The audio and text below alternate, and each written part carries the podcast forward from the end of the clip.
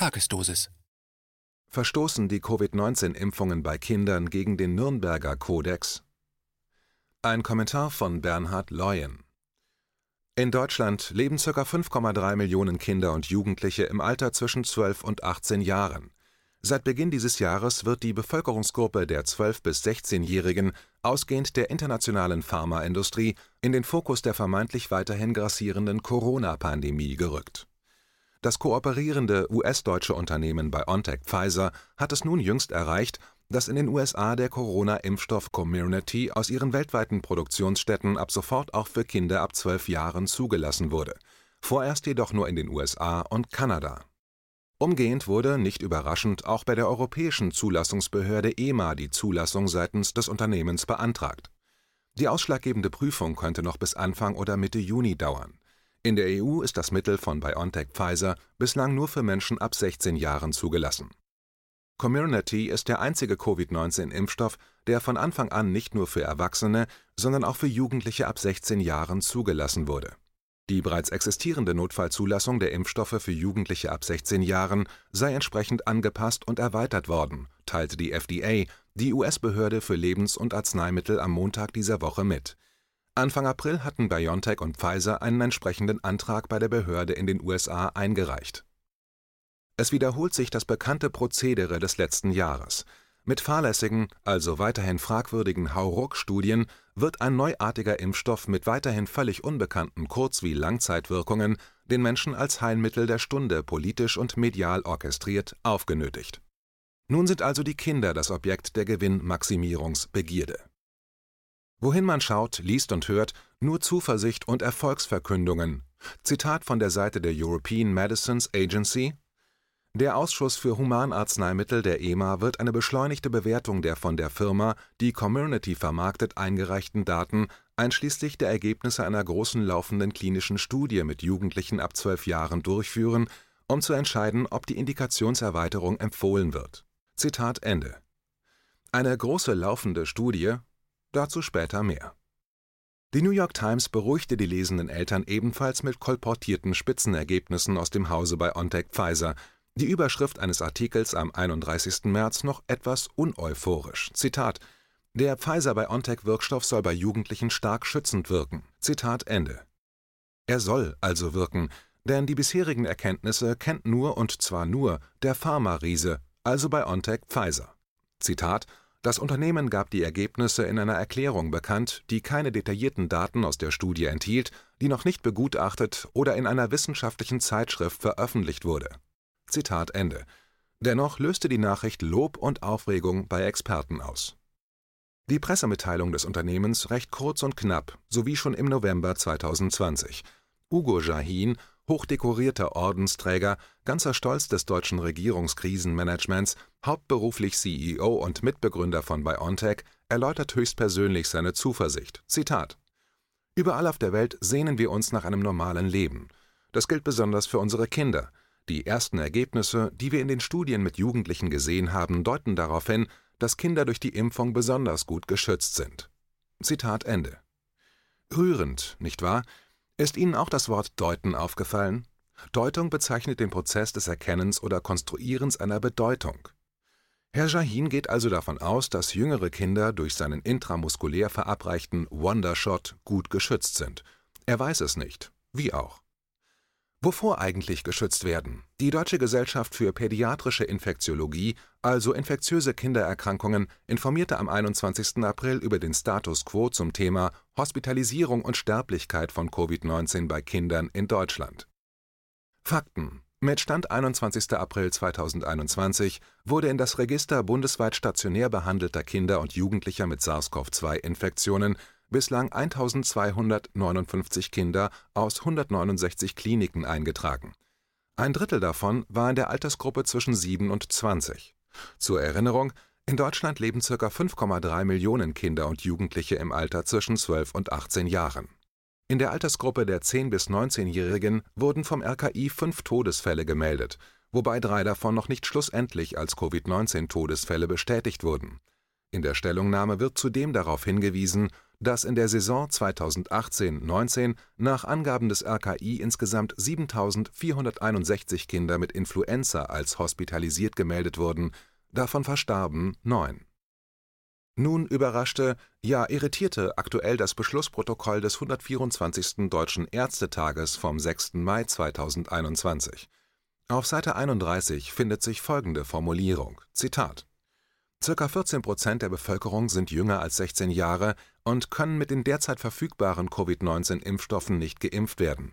Um in unserem Land eine Herdenimmunität gegen die SARS-CoV-2-Pandemie zu erreichen, muss diese Lücke unbedingt geschlossen werden.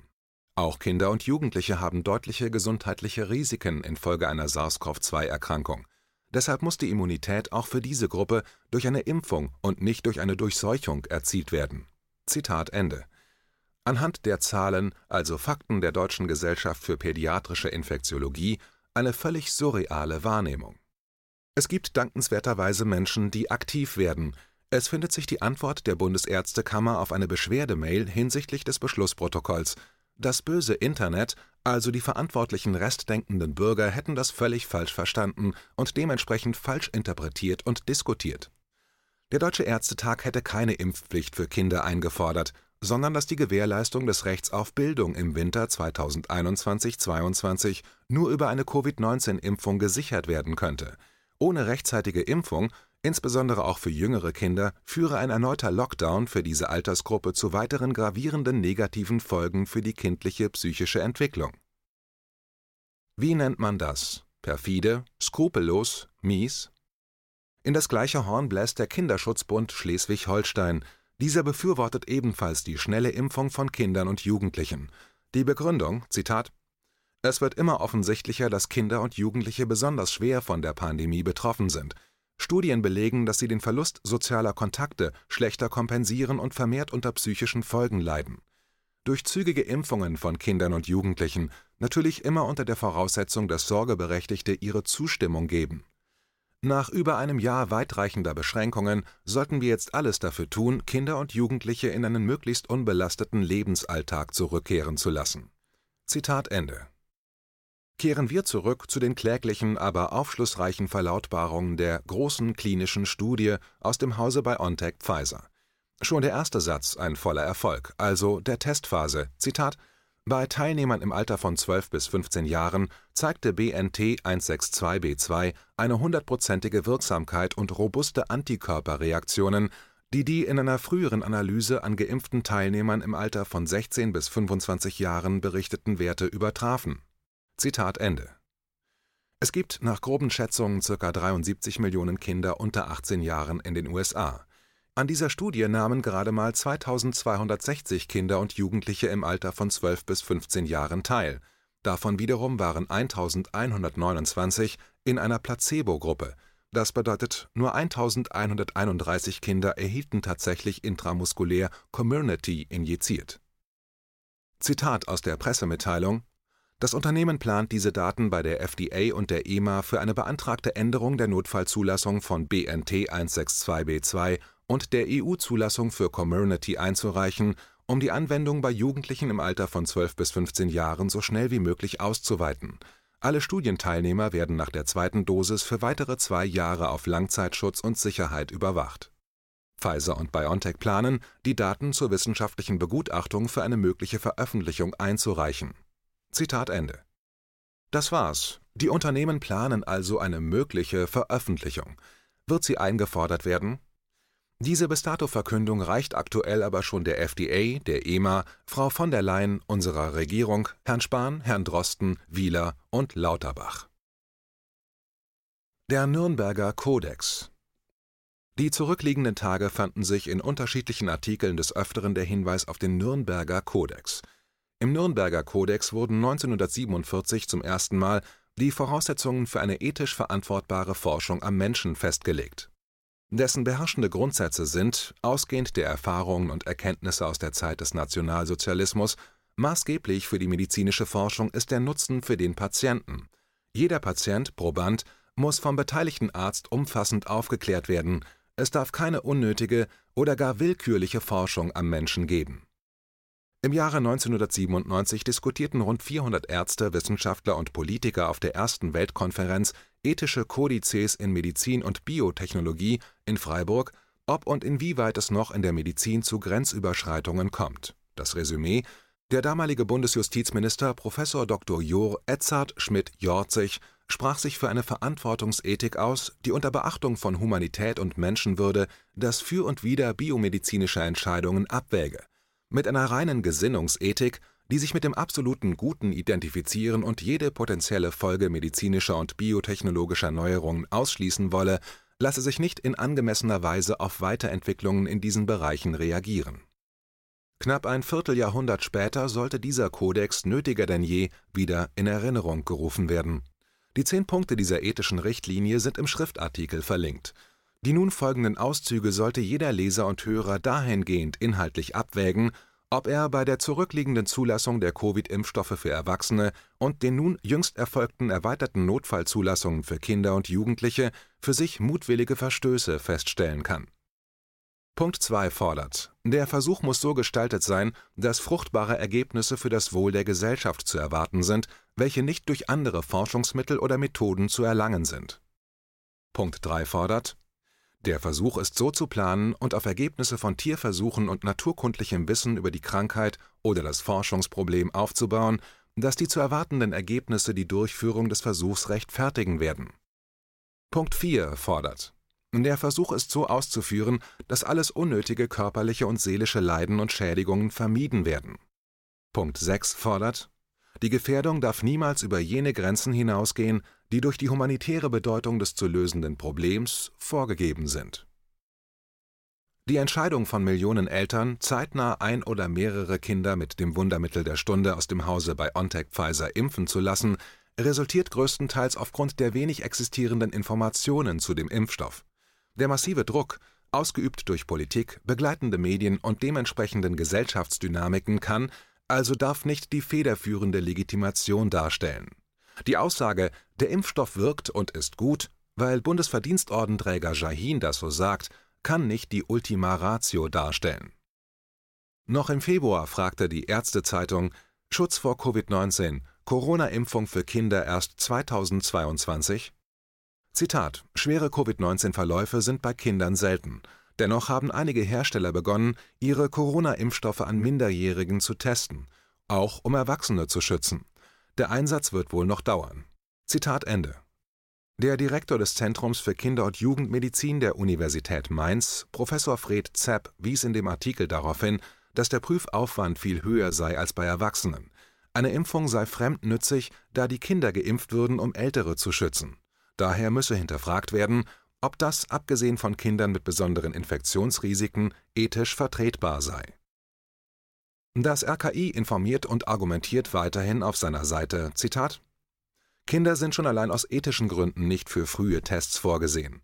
Vor der klinischen Prüfung an Kindern muss sichergestellt sein, dass in den Studien bei Erwachsenen keine schwerwiegenden Nebenwirkungen aufgetreten sind. Die Impfstoffentwicklung für Kinder verläuft ähnlich wie die Impfstoffentwicklung für Erwachsene, das heißt, sie durchläuft verschiedene Stufen, in denen die Sicherheit und Wirksamkeit der Impfung geprüft werden, bevor sie eine Zulassung erlangen können Kita und Grundschulkinder scheinen nach allem, was bisher bekannt ist, das Infektionsgeschehen nicht in besonderer Weise anzutreiben und erkranken weniger häufig und stark als Erwachsene. Zitat Ende. Wie werden die Bürger über diese Nicht-Fakten aus dem Hause Ugur Jahin informiert, also manipuliert? Die Tagesschau informierte am 30.04. wie folgt: Zitat: Studien belegen hohe Wirksamkeit. BioNTech und Pfizer hatten kürzlich mitgeteilt, dass eine klinische Studie in der Altersgruppe von 12 bis 15 Jahren in den USA eine Wirksamkeit von 100 Prozent gezeigt habe. Die Impfung sei gut vertragen worden. Die Nebenwirkungen hätten jenen in der Altersgruppe von 16 bis 25 Jahren entsprochen, erklärten die Unternehmen. Zitat Ende. Es hat etwas länger gedauert, um einen entsprechenden Hinweis zum Startdatum dieser aktuellen Studie an Kindern zu finden schlussendlich in einem Artikel aus dem Januar 2021. Zitat: Pfizer sagte, die klinische Phase-3-Studie begann Ende Juli 2020 und schloss die Rekrutierung von 46.331 Teilnehmern im Januar ab, darunter über 2.200 Teilnehmer im Alter von 12 bis 15 Jahren.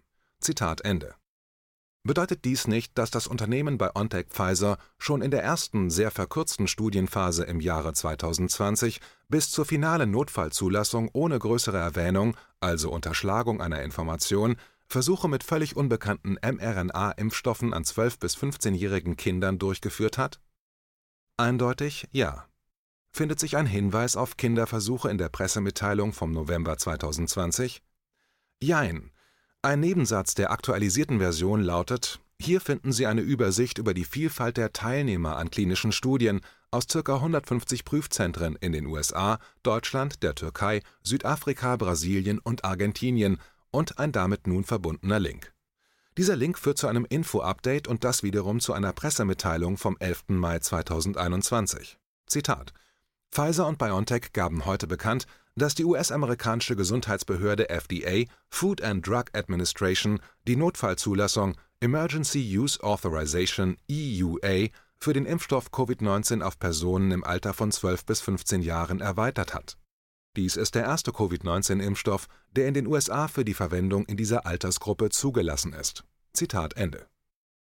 Zusammenfassend, im Zeitraum von Juli 2020 bis Mai 2021, also in knappen zehn Monaten, wurde eher unbekannt an knapp 1100 Kindern eine eindeutig als Experiment definierbare Versuchsstudie mit vollkommen unbekannten und daher eindeutig unkalkulierbaren Ergebnissen vollzogen ein Verstoß gegen den Nürnberger Kodex?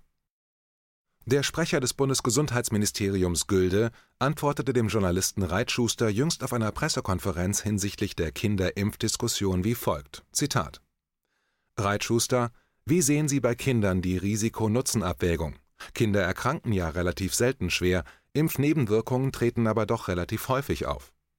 Gülde, mir sind jetzt, ehrlich gesagt, aus den Zulassungsstudien keine Nebenwirkungen bei Kindern bekannt. Insofern, die Risiko-Nutzen-Abwägung erfolgt immer durch die Ständige Impfkommission und auf Grundlage der zur Verfügung stehenden Daten. Keine Pharmafirma der Welt, kein Impfstoffhersteller kann mit hundertprozentiger Sicherheit garantieren, dass sein Produkt vor der Zulassung sowie im Rahmen der anschließenden Nutzungsmöglichkeiten nach Freigabe für die Vermarktung keinerlei Gefährdungen für Leib und Seele der Geimpften mit sich bringt, in der erzwungenen Gegenwart, geschweige denn in der Zukunft. Die FDA informiert in den Tiefen der Veröffentlichungen folgende Hinweise: Zitat Der Pfizer-BioNTech-Covid-19-Impfstoff schützt möglicherweise nicht alle Empfänger des Impfstoffs. Schwere allergische Reaktionen, einschließlich Anaphylaxie, wurden nach dem Pfizer-BioNTech-Covid-19-Impfstoff bei Massenimpfungen außerhalb von klinischen Studien berichtet. Bei einer breiteren Anwendung des Pfizer-BioNTech-Covid-19-Impfstoffs könnten weitere Nebenwirkungen auftreten, von denen einige schwerwiegend sein können es liegen keine Daten zur Austauschbarkeit des Pfizer-BioNTech-Covid-19-Impfstoffs mit anderen Covid-19-Impfstoffen zur Vervollständigung der Impfserie vor.